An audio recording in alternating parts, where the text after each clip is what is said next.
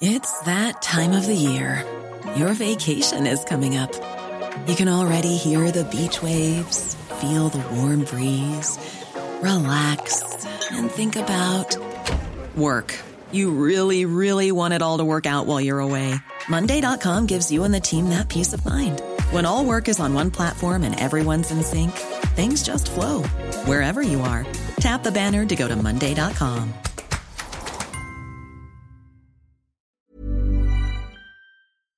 C'est un événement majeur dans la guerre en Ukraine. Un barrage stratégique a été complètement détruit dans la nuit de lundi à mardi dans le sud de l'Ukraine, entraînant notamment une immense inondation et suscitant des inquiétudes par rapport à une centrale nucléaire de la région. Mais alors, que s'est-il passé exactement? Quelles pourraient être les conséquences? Salut, c'est Hugo, j'espère que vous allez bien. C'est donc le sujet à la une des actualités du jour aujourd'hui. Bon, déjà, qu'est-ce qui s'est passé exactement? Eh bien, le maire de la ville de Nova Kakovka en Ukraine, Vladimir Vladimir Leontiev, a affirmé euh, sur Telegram que des explosions avaient détruit les robinets vannes du barrage. Ces robinets donc qui permettent de contrôler la circulation de l'eau et donc euh, de l'arrêter. Et tout cela aurait donc provoqué la destruction de ce barrage et un rejet d'eau incontrôlable. Très concrètement donc, en ce moment, d'immenses quantités d'eau se déversent vers euh, la région de Kherson, une région du sud de l'Ukraine qui est aujourd'hui occupée en partie par la Russie. Et pour vous décrire un petit peu le barrage, pour que vous un peu l'intensité de la chose. Il mesure 30 mètres de haut, 3,2 km de long, et c'est en fait l'une des plus grandes infrastructures de ce type en Ukraine. Et ce barrage, il sert notamment à alimenter en eau la région de la Crimée, une région qui a été annexée par la Russie en 2014 et qui est donc actuellement sous le contrôle des Russes, tout comme d'ailleurs le barrage en tant que tel qui était jusqu'ici contrôlé par les Russes. Mais du coup, que se passe-t-il en ce moment? Eh bien, plus de 16 000 personnes sont actuellement en zone critique, car à cause de l'eau qui s'est échappée, eh bien, plusieurs villages ont été en partie ou alors complètement inondés. Alors, selon le gouvernement autoproclamé de cette région de Kherson, dans le sud de l'Ukraine, la vie de ces personnes n'est pas menacée, mais évidemment, eh bien, la situation est très délicate. Mais au-delà du potentiel bilan humain, cette attaque, elle a aussi des conséquences naturelles. Ce barrage permettait en effet d'irriguer les plaines agricoles du sud de l'Ukraine et du nord de la Crimée. Et puis, avec les inondations, eh bien, beaucoup d'animaux sauvages, comme les castors, ont perdu euh, leur habitat. Le président ukrainien euh, Volodymyr Zelensky a d'ailleurs évoqué dans une déclaration, je cite,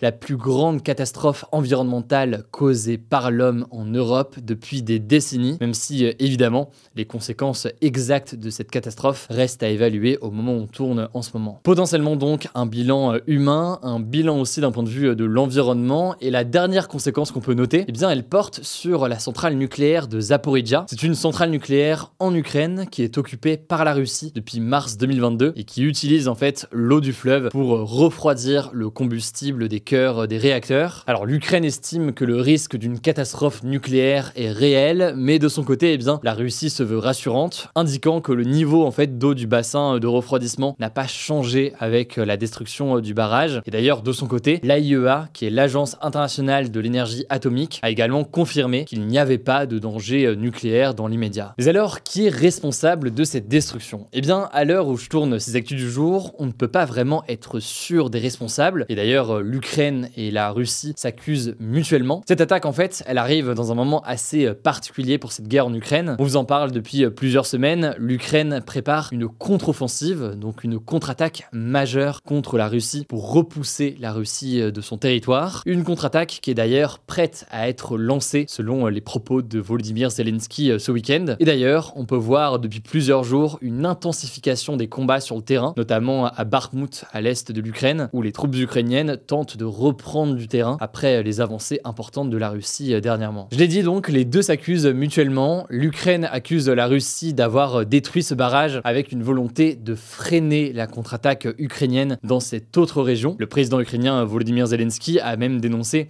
un crime de guerre et un acte terroriste. Mais de leur côté, eh bien, les autorités russes Ont évoqué, je cite, des multiples frappes ukrainiennes directement sur le barrage. Vous l'imaginez là-dessus, les alliés occidentaux qui sont donc soutiens de l'Ukraine, eh bien, vont dans ce sens aussi, que ce soit l'OTAN, cette alliance militaire menée par les États-Unis, ou encore des dirigeants européens. Ils ont été nombreux à accuser directement la Russie. Mais en réalité, ce qu'il faut bien comprendre, c'est que les deux camps ont à y gagner et à y perdre. D'un côté, pour la Russie, si la région de Kherson est inondée, eh bien, ça pourrait éviter une progression des troupes ukrainiennes dans cette région, puisque ça pourrait faire partie eh bien, des endroits où cette contre-offensive ukrainienne pourrait euh, se dérouler. Ça pourrait donc être intéressant pour la Russie, et en même temps, euh, de l'autre côté, eh bien, la destruction de ce barrage, elle pose des problèmes d'approvisionnement en eau pour la population de la Crimée, que la Russie a donc annexé et sur lequel eh bien, la Russie exerce un pouvoir depuis 2014. Euh, Autrement dit donc, beaucoup de confusion à l'heure actuelle, quoi qu'il en soit, ça me semblait essentiel de faire un point aujourd'hui. Je vous mets des liens en description pour en savoir plus, la situation va forcément évoluer dans les prochains jours. On en reparlera du coup, notamment sur Instagram. Le nom du compte c'est Hugo Decrypt, si vous n'êtes pas encore abonné là-dessus, n'hésitez pas. Je laisse la parole à Paul pour les actualités en bref et je reviens juste après.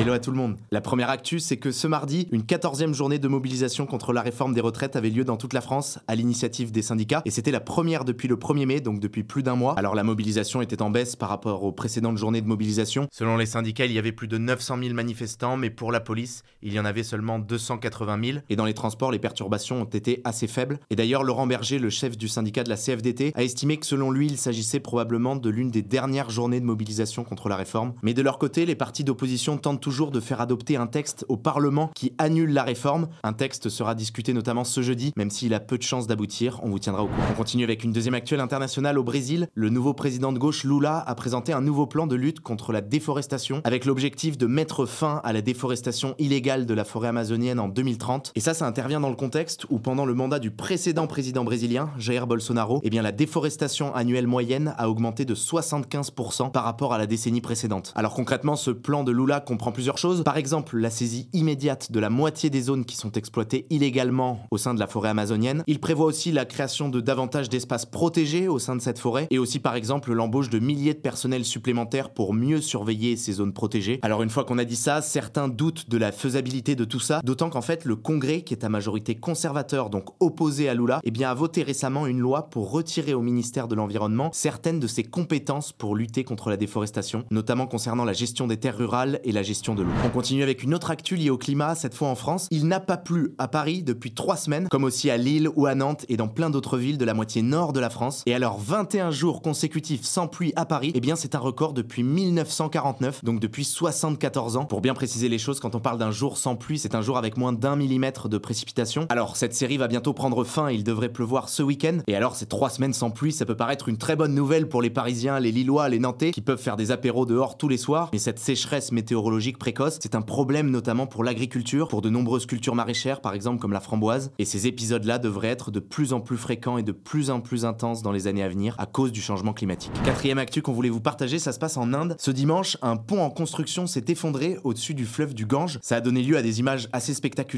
ça a causé aussi la disparition d'une personne. Eh bien, c'est que c'est la deuxième fois qu'un effondrement a lieu sur ce même chantier. Ce pont en construction s'était déjà effondré l'an dernier à cause de fortes pluies. Et alors, au-delà de l'aspect insolite, ça devient une véritable affaire politique. L'opposition dénonce la mauvaise tenue du chantier, qui est selon elle le signe de la corruption qui sévit dans la région. Mais de son côté, le gouvernement affirme qu'il s'agirait d'une démolition intentionnelle. On continue avec une actu tech. Apple a présenté ce lundi soir son premier casque de réalité virtuelle augmentée, appelé Vision Pro. Alors il devrait sortir en 2024. Il s'agit d'un casque qu'on peut contrôler grâce à la voix et à ses doigts, et qui permet de voir un monde virtuel autour de soi. Un exemple d'utilisation, par exemple, c'est un appel vidéo. Apple promet qu'en utilisant ce casque, eh bien, on aura l'impression de voir véritablement quelqu'un en face de nous. Alors Apple promet aussi plein d'autres usages du quotidien, comme regarder un film, regarder des photos, lire ses mails, jouer à des jeux immersifs, répondre à des messages. En fait, il sera possible très concrètement d'avoir trois fenêtres ouvertes en même temps devant soi, comme si c'était un peu des fenêtres d'ordinateur, mais en relief. Alors avec ce nouveau casque, Apple fait son entrée dans un marché qui est aujourd'hui dominé principalement par Meta, l'entreprise qui détient Facebook et Insta. Un marché qui est encore loin d'être mature et qui reste un marché de niche, notamment à cause des tarifs. Et oui, il faut aborder la question du prix de ce nouveau casque de réalité virtuelle augmentée d'Apple. Il coûtera près de 3500 euros. Et les dernières actus, on va parler de sport et du footballeur français Karim Benzema, qui a été élu cette année meilleur joueur du monde. Ça y est, Karim Benzema s'est engagé dans un nouveau club. Il s'agit du club saoudien d'Al Ittihad. Tout a été signé ce mardi selon une source proche du club cité par l'AFP. Et alors le choix de Karim Benzema est financier. En Arabie Saoudite, il va percevoir un salaire astronomique de plus de 100 millions d'euros net par selon certaines sources, d'autres disent encore même plus. Ça, en fait, c'est presque 10 fois plus que ce qu'il touchait à Madrid. Et alors, au-delà de l'aspect juste sportif, c'est une actu qui est intéressante parce qu'elle s'inscrit plus largement, on a déjà parlé dans une vidéo dédiée sur notre chaîne principale Hugo Décrypte, dans une stratégie de l'Arabie Saoudite d'attirer plusieurs des meilleurs joueurs du monde pour développer son influence dans le monde, à coup à chaque fois donc de salaires astronomiques. En fin d'année dernière, c'est le portugais Cristiano Ronaldo qui avait déjà rejoint le club saoudien d'Al Nasser avec un salaire de près de 200 millions d'euros par an. Et Benzema et Ronaldo pourraient bientôt être rejoints par Lionel Messi. Le club d'Al Hilal serait prêt à lui verser plus de 400 millions d'euros de salaire par an, ce qui serait là carrément le plus gros contrat de l'histoire du sport. On suivra ça. Voilà, c'est la fin de ce résumé de l'actualité du jour. Évidemment, pensez à vous abonner pour ne pas rater le suivant, quelle que soit d'ailleurs